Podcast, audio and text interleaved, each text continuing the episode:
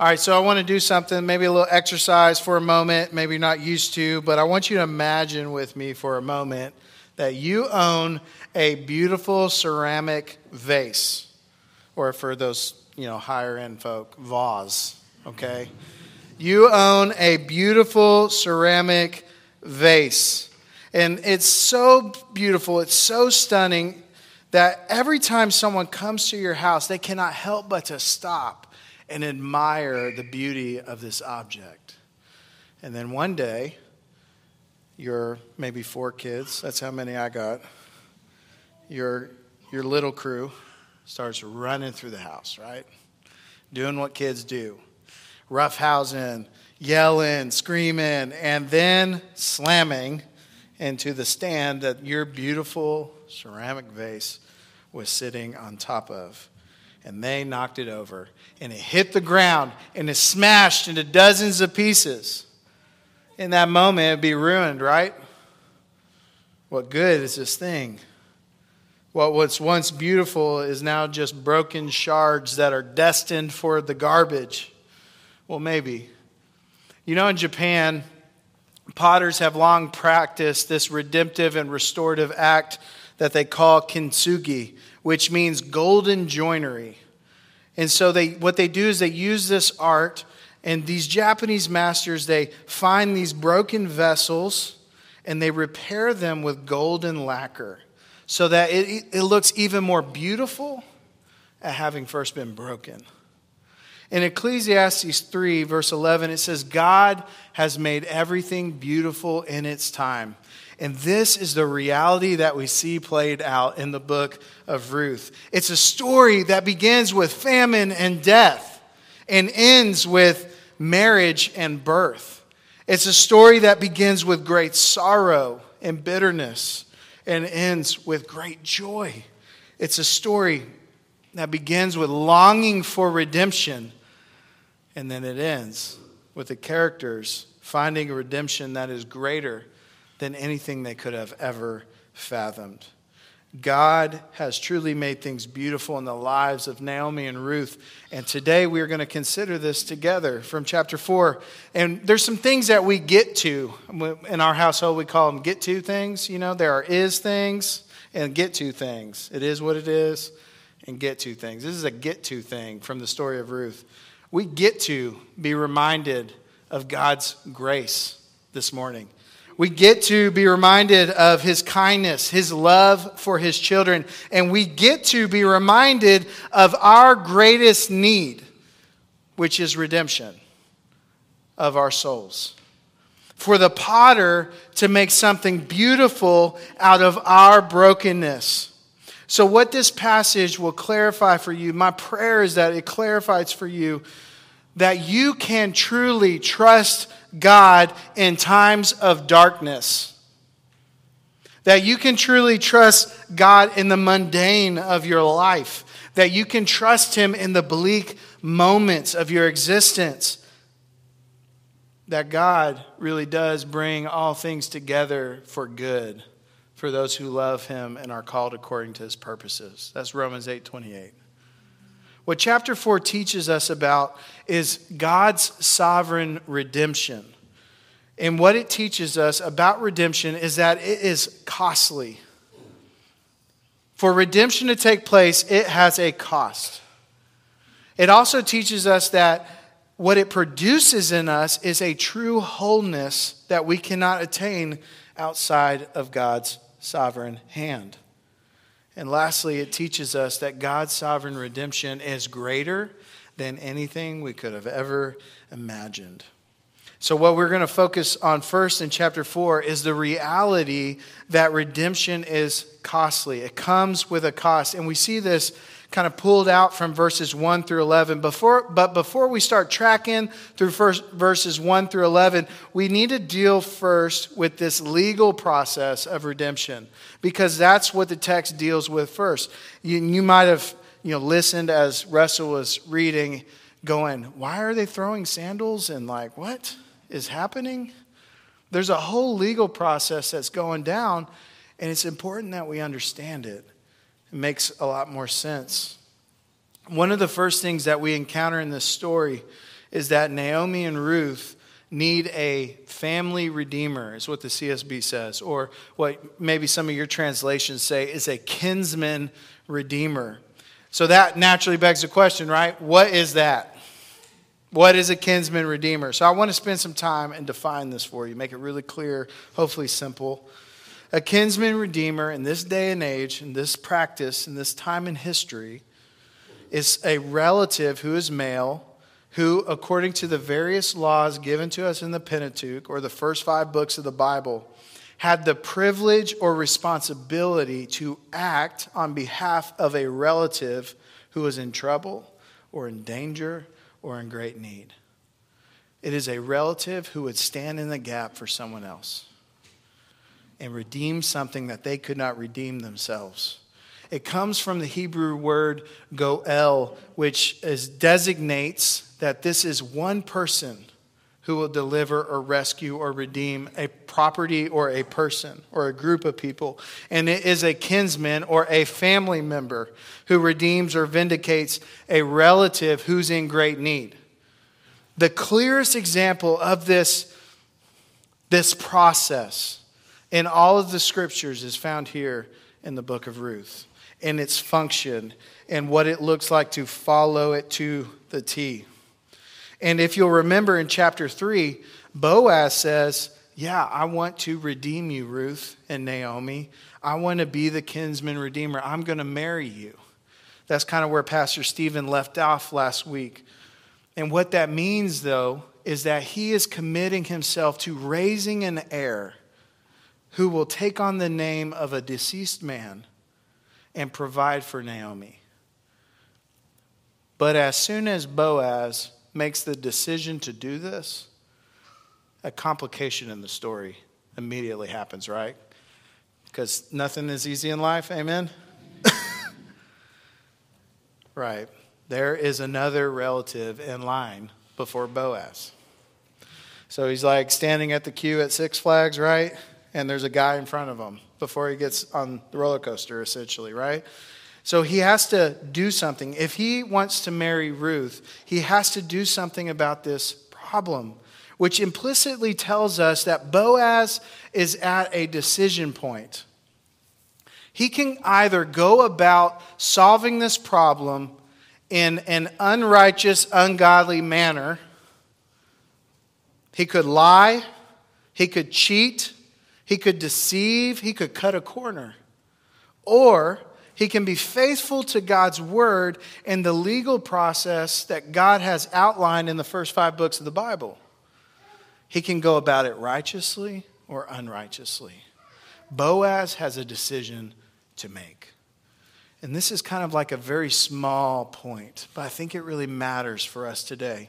Because I would say that one of the things that I counsel members of our church through the most is making biblical decisions. I don't know what to do.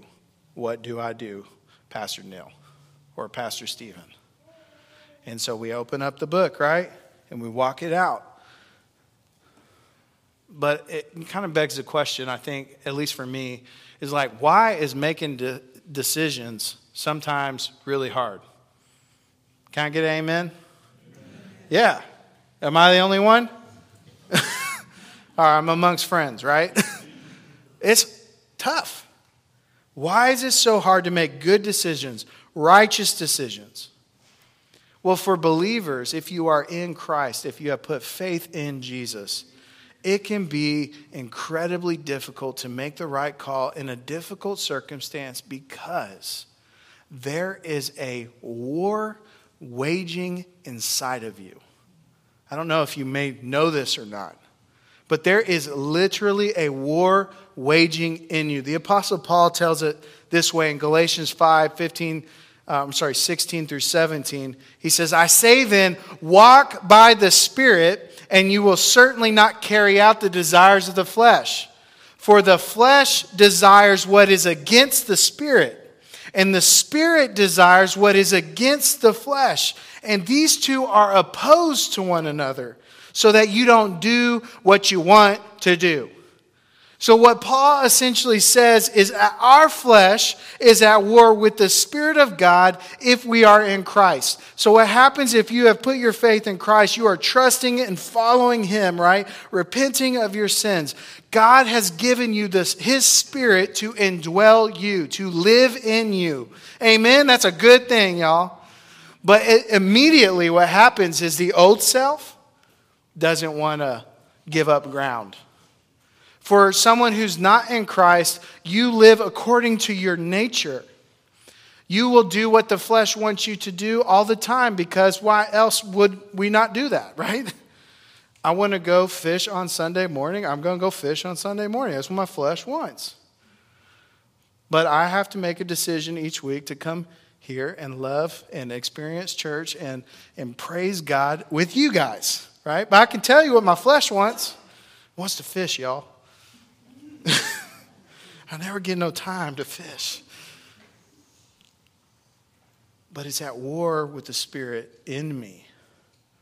And I can either follow after Christ or follow my deceitful desires. So, why is it so hard to make righteous decisions? Well, we make unrighteous decisions when we're not controlled by the Spirit. You will make unrighteous decisions when you are not controlled by the Spirit, which means you yourself uh, has no control. You do what you want to do when you want to do it, right? Because it feels good, it makes you happy, whatever. You also make unrighteous decisions when you are not governed by God's word because you don't know out of ignorance, right? And you will always make an unrighteous decision when you seek to glorify yourself or gratify your flesh. You will always end up making the wrong call. So consider this morning how you make decisions, dear Christian. Maybe ask yourself Am I governed by God's word? Do, are the decisions that I make in life governed by God's word. Is God's word going to tell you how to change the oil in your car? No, but He's going to tell you how to treat the mechanic, how to treat your wife or your husband. It's going to tell you how to work with a coworker or under a difficult boss. It's going to help you. So, are your decisions governed by God's word? Am I controlled by His Spirit? Do I have self control?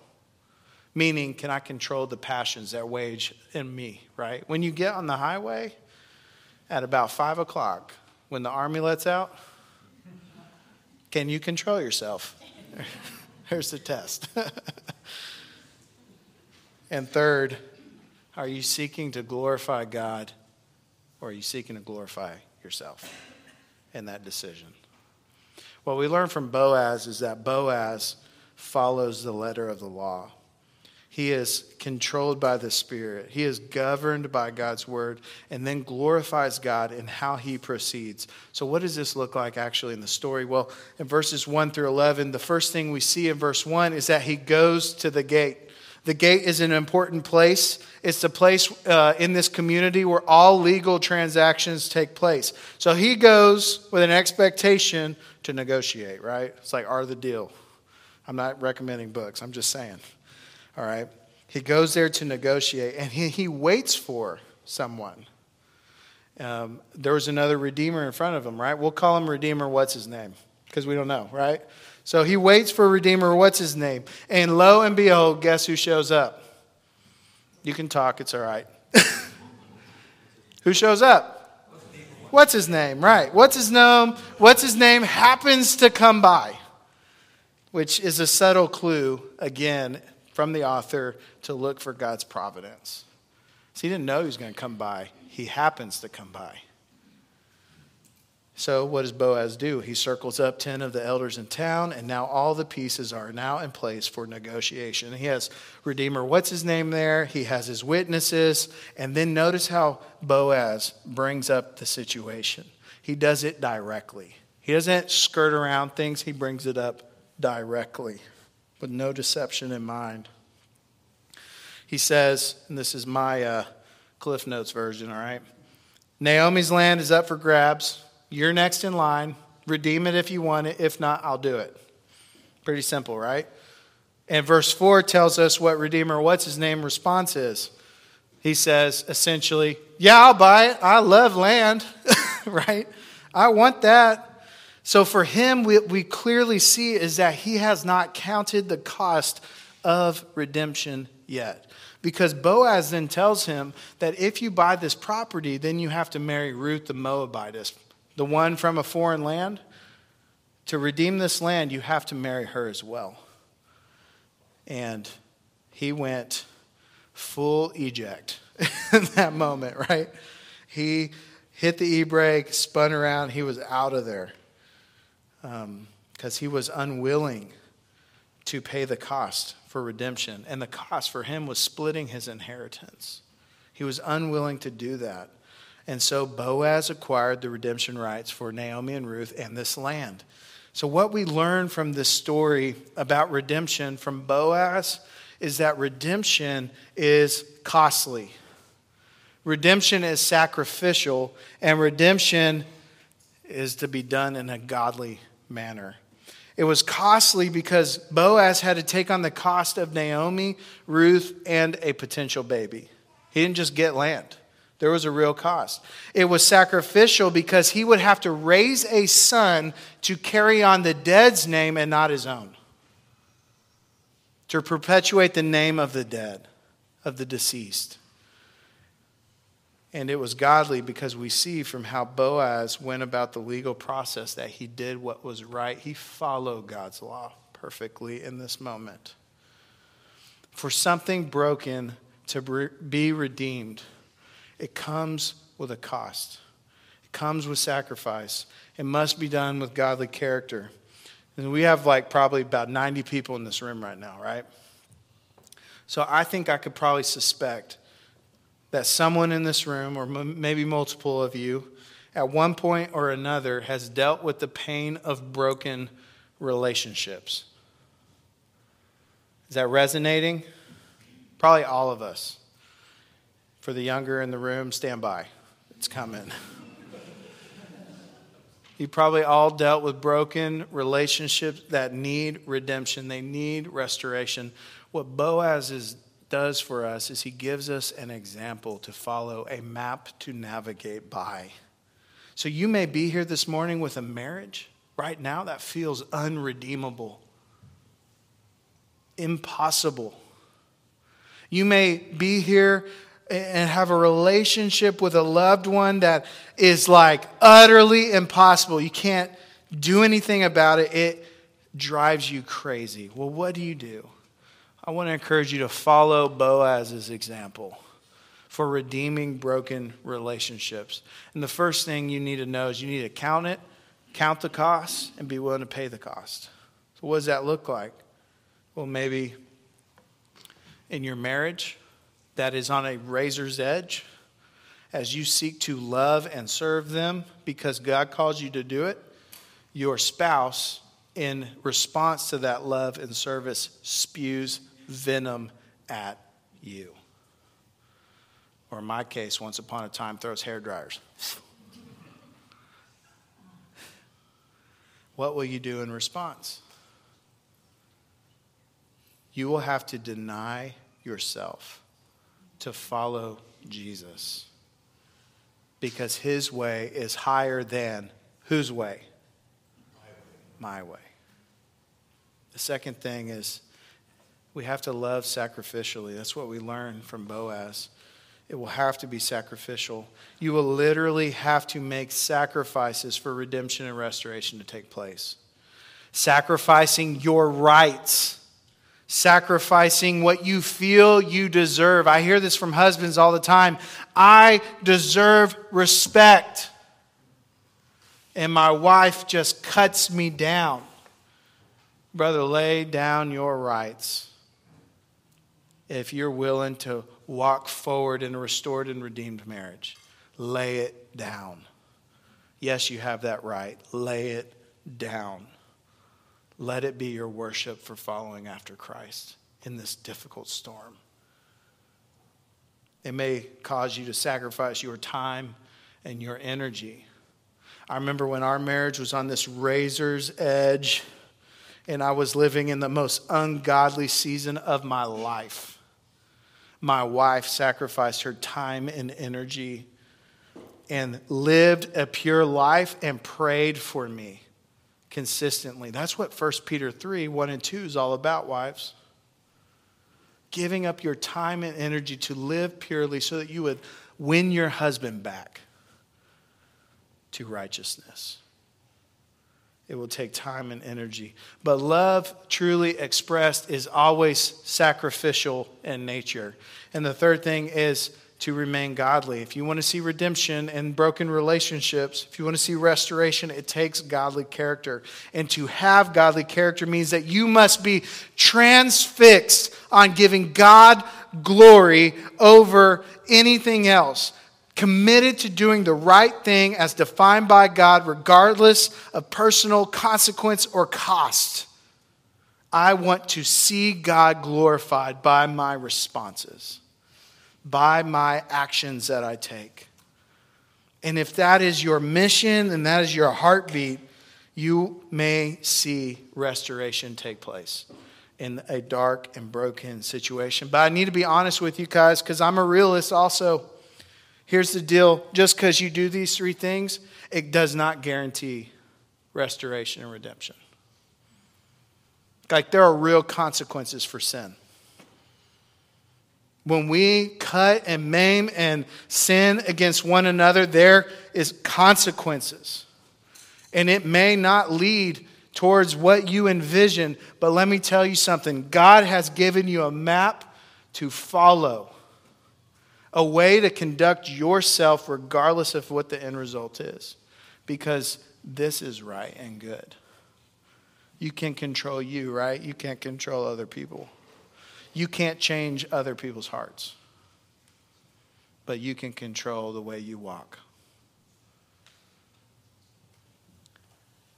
Pay the cost, love sacrificially, remain godly.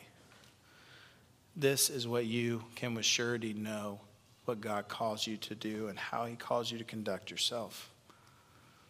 The last thing I just want to speak shortly on this point is that um, the costly and sacrificial act of redemption by Boaz, you need to know this, it points to a greater, more sacrificial act of redemption by Jesus. You know, throughout the Old and New Testament, you know who is called the Redeemer the most? God. God redeems his people. He redeemed his people out of Egypt. He redeemed his people from Babylon and Assyria. He redeems his people. He is known as the Redeemer. In the New Testament, we see Jesus at his own expense come to redeem us from what? Our sins through his death on the cross. Hebrews 2 9 and 17 says, But we see Jesus made lower than the angels for a short while, so that by God's grace he may taste death for everyone. Crowned with glory and honor. Why? Because he has suffered death to make atonement for the sins of the people. That is the redemption of Christ. So, friends, I don't know if you know this or not, but your sins come with a cost. It comes with a consequence, and the consequence is death and God's wrath, eternal separation from God, which is where you belong. And it would be unloving for me not to tell you this, not to plead with you over this. You cannot make yourself right in right relationship with God in your own power. You cannot redeem yourself. Look at Naomi. The bitter woman could not redeem herself, needed a redeemer. And so do you and I. You can be redeemed through the death and life and resurrection of Jesus Christ, through faith that Jesus did count the cost and did pay it that Jesus lived and loved sacrificially as he offered himself as a sacrifice in your place. That Jesus died after living a perfectly righteous life, according to the letter of the law, fulfills it. That he rose from the grave. So, are you hoping for redemption in your life outside of Christ? Where is your hope, friends? If you are hoping in somewhere something else, somewhere something else, the reality is, the truth is, you will never be made whole. You will never find what you're looking for. You will be like Naomi, longing for redemption and unable to find it. But if you put your faith in Christ, what you will learn is that God's sovereign redemption through Jesus will produce wholeness in you. It, we get this idea from 11 through 17. It's expressed in a beautiful way. As Boaz's costly act of redemption brought deliverance and wholeness to Naomi and Ruth, we see that reality expressed in blessings and announcements of marriage and birth. So, the first blessing given to them by the elders is for Ruth to be like Rachel and Leah, which essentially is a blessing of fruitfulness. Remember that in Ruth 1, for 10 years or so, as she is married to Mahlon, she is childless and in need for a redeemer. But look at verse 13. Here's what it says The Lord granted conception to her as she gave birth to a son. Now, this is the only place in all of Ruth where the author assigns a direct action to God. He does it right here. It's like him going, All right, y'all, if you get nothing else, pay attention to this point. God did this. You got a king, which we'll talk about in a little bit. You got a king, a king because God did this. Not Ruth and Boaz. God opened her womb and she conceived. He granted a blessing by redeeming them with a son. And then the second blessing happens months after the baby was born when the women bless Naomi. Look at verses 14 and 15 it says, The women said to Naomi, Blessed be the Lord who has not left you without a family redeemer today. May his name become well known in all of Israel. He will renew your life and sustain you in your old age. Indeed, your daughter in law, who loves you and is better to you than seven sons, has given birth to him. For Naomi, her redemption isn't attributed to Boaz Naomi's redemption is attributed to this baby boy. God has given Naomi a redeemer through the child. And the women, they prayed that his name, this child's name, would be well known among all of God's people. But then they also give a prophetic word for this boy that his life would impact her life in the future, that he would renew her life in her old age. And then the women bring something up to Naomi's mind that is so incredibly important. They recognized that God was kind to her through Ruth. She loves you far greater, and to use Texas grammar, more better than seven sons. Do you remember in Ruth chapter 1 when Naomi got to Bethlehem, what she told the women? Call me Mara, not Naomi, which is the Hebrew word for bitter. Because I went away full and came back empty. Because the Lord is against me. And what they helped her see is that God has been immensely kind to her, not against her. This is a beautiful thing that the people of God get to do for one another. When we are in despair, when we are bitter, when we are broken, what God does, He sends His children out to remind others of who He truly is. God sends people into your life to comfort you and to help you see when you are blind. So I want to encourage you to watch each other's backs. Quite literally, watch over one another because when moments and circumstances crush us, we get real tunnel vision in the moment. We fixate on our pain. And God sends you, you are deployed by God to intercede for behalf of your friends. Watch each other's backs. Be ready to intercede, to remind one another of the great works of God. We need each other's help to see how great God is sometimes, don't we? So, are you watching and interceding? Do you know others? Are you known by others? Are you just in cruise control in this church? Because if you're in cruise control, you are going to miss out on one of the greatest blessings the Lord gives us. And the result of the blessing to Naomi, we see in verses 16 and 17. She is made whole. What began with loss for Naomi ends with her holding her grandson. And the women gave the grandson the name of Obed, which means servant. But as I told you earlier, this story points to a far greater story. This is like a shadow that's casted off of a great figure. And in Christ, here's the thing it points us to in Christ, we have redemption that brings wholeness to us, it brings joy to us, it brings satisfaction.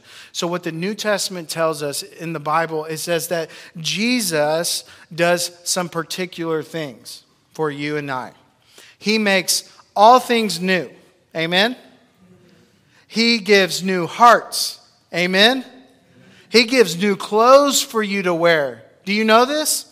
He gives you new life or new birth because you are dead in your sins and now you've been made alive with Christ.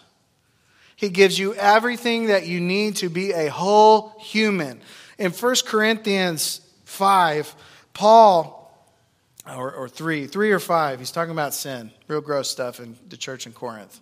But the Apostle Paul says, You are living according to your flesh and acting like mere humans. Mere humans is the language he uses. In Christ, we are made whole. We do not live like we do not have. We have been given peace and joy in our salvation. And the joy that comes from being made whole is better than any of the things of the world. You know, it reminds me of Psalm 4 7, which says, God, you've put more joy in my heart than when wheat and wine abound. You put more joy in my heart than when, whenever I get to feast and party, essentially. I have more joy than those moments from you. By the way, Psalms 4 is a lament. It starts with him breaking over what's going on in his life. And at the end, he says, You have put more joy in my heart than all of this. I am whole because of you. There's joy in knowing and having a relationship with God. Why? Because He never fails. He always provides. He is trustworthy. He is good. He is loving. And He is in control when your world feels out of control. So it begs the question for you to ask your own heart do you see God as better than everything else? Is God what brings you wholeness and satisfaction, or have you been looking and seeking to find it somewhere else? Looking to the bottle, looking for the promotion. Maybe if my boss changes, then I'll be whole. If I could just get this much more money a month, then I will be made whole. If my wife would just do these things, then our marriage would be whole. If my husband would quit being a, then my marriage would be whole. Fleeting, temporary things, momentary things cannot satisfy the soul. They are meant to direct us to God, but they are not God. In fact, they are the worst kinds of God. The truth, friends, is that if you look anywhere else, you will leave disappointed and empty. but in Christ you will be satisfied. In Christ you will learn that his redemption is better than anything you could imagine. And we see this in verses 18 through 22. So um, I'm going to have to take a little rabbit trail for a moment. Jason, we're going to have to sing doxology. So I'm sorry. Or Jim can help out. I don't know. You know, as I was reading Ruth chapter 4, I was really struck by something. You know, in this story, there's no great wedding. Like, they just get married and have a baby and keep it, keep it pushing. there's no great wedding.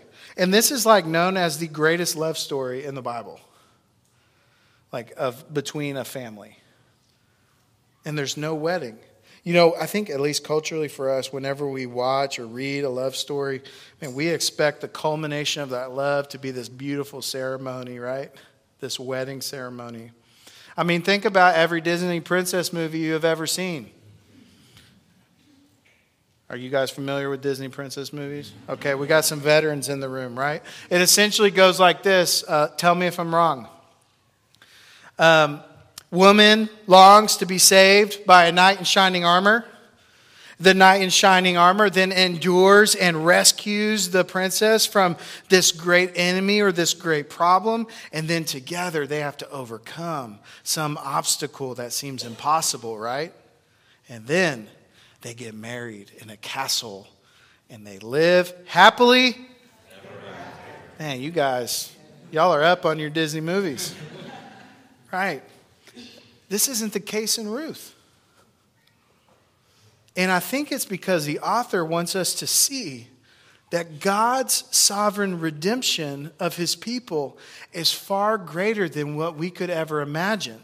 Our imagination stops at wedding and a baby. But God's work does not stop there. His redemptive plan does not stop there. He does more and more and more than we could have ever thought was even capable or possible. He blows our minds with His work. It's like He flexes on us and what we think He's able to do. And that's what he does in verses 18 through 22. We are given the genealogy of David.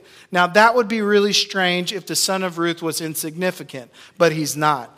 Obed is the grandfather of King David. And what we learn is that the redemption of Naomi and Ruth experienced is far greater than either of them could have imagined. The legacy of Boaz, men, pay attention to this for a minute.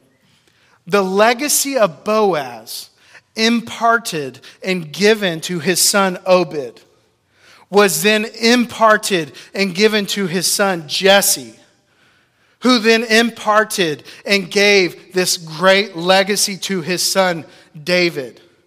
And David was the single most important king in the history of Israel, who was a man after God's own who would lead his people towards right worship and following Yahweh like they needed to follow him, at least for a time. It is David where he is promised that he would have a descendant who would forever be the king of God's people. And that descendant of David was Jesus Christ. We learn that in Matthew. So the way Ruth begins in, in chapter 1, verse 1, was in the time of the judges, where people did whatever seemed right to them. It starts in verses 1 through 5 with a family who endured 10 years of sorrow and death and famine and barrenness. And it concludes with 10 generations and a crown. For to him who is far more able to do anything we could ever ask or imagine, Ephesians 3:20 says. That's what God's capable of. In the gospel, we experience a costly redemption that brings wholeness and satisfaction to our souls in a way that we is better than we could have ever imagined.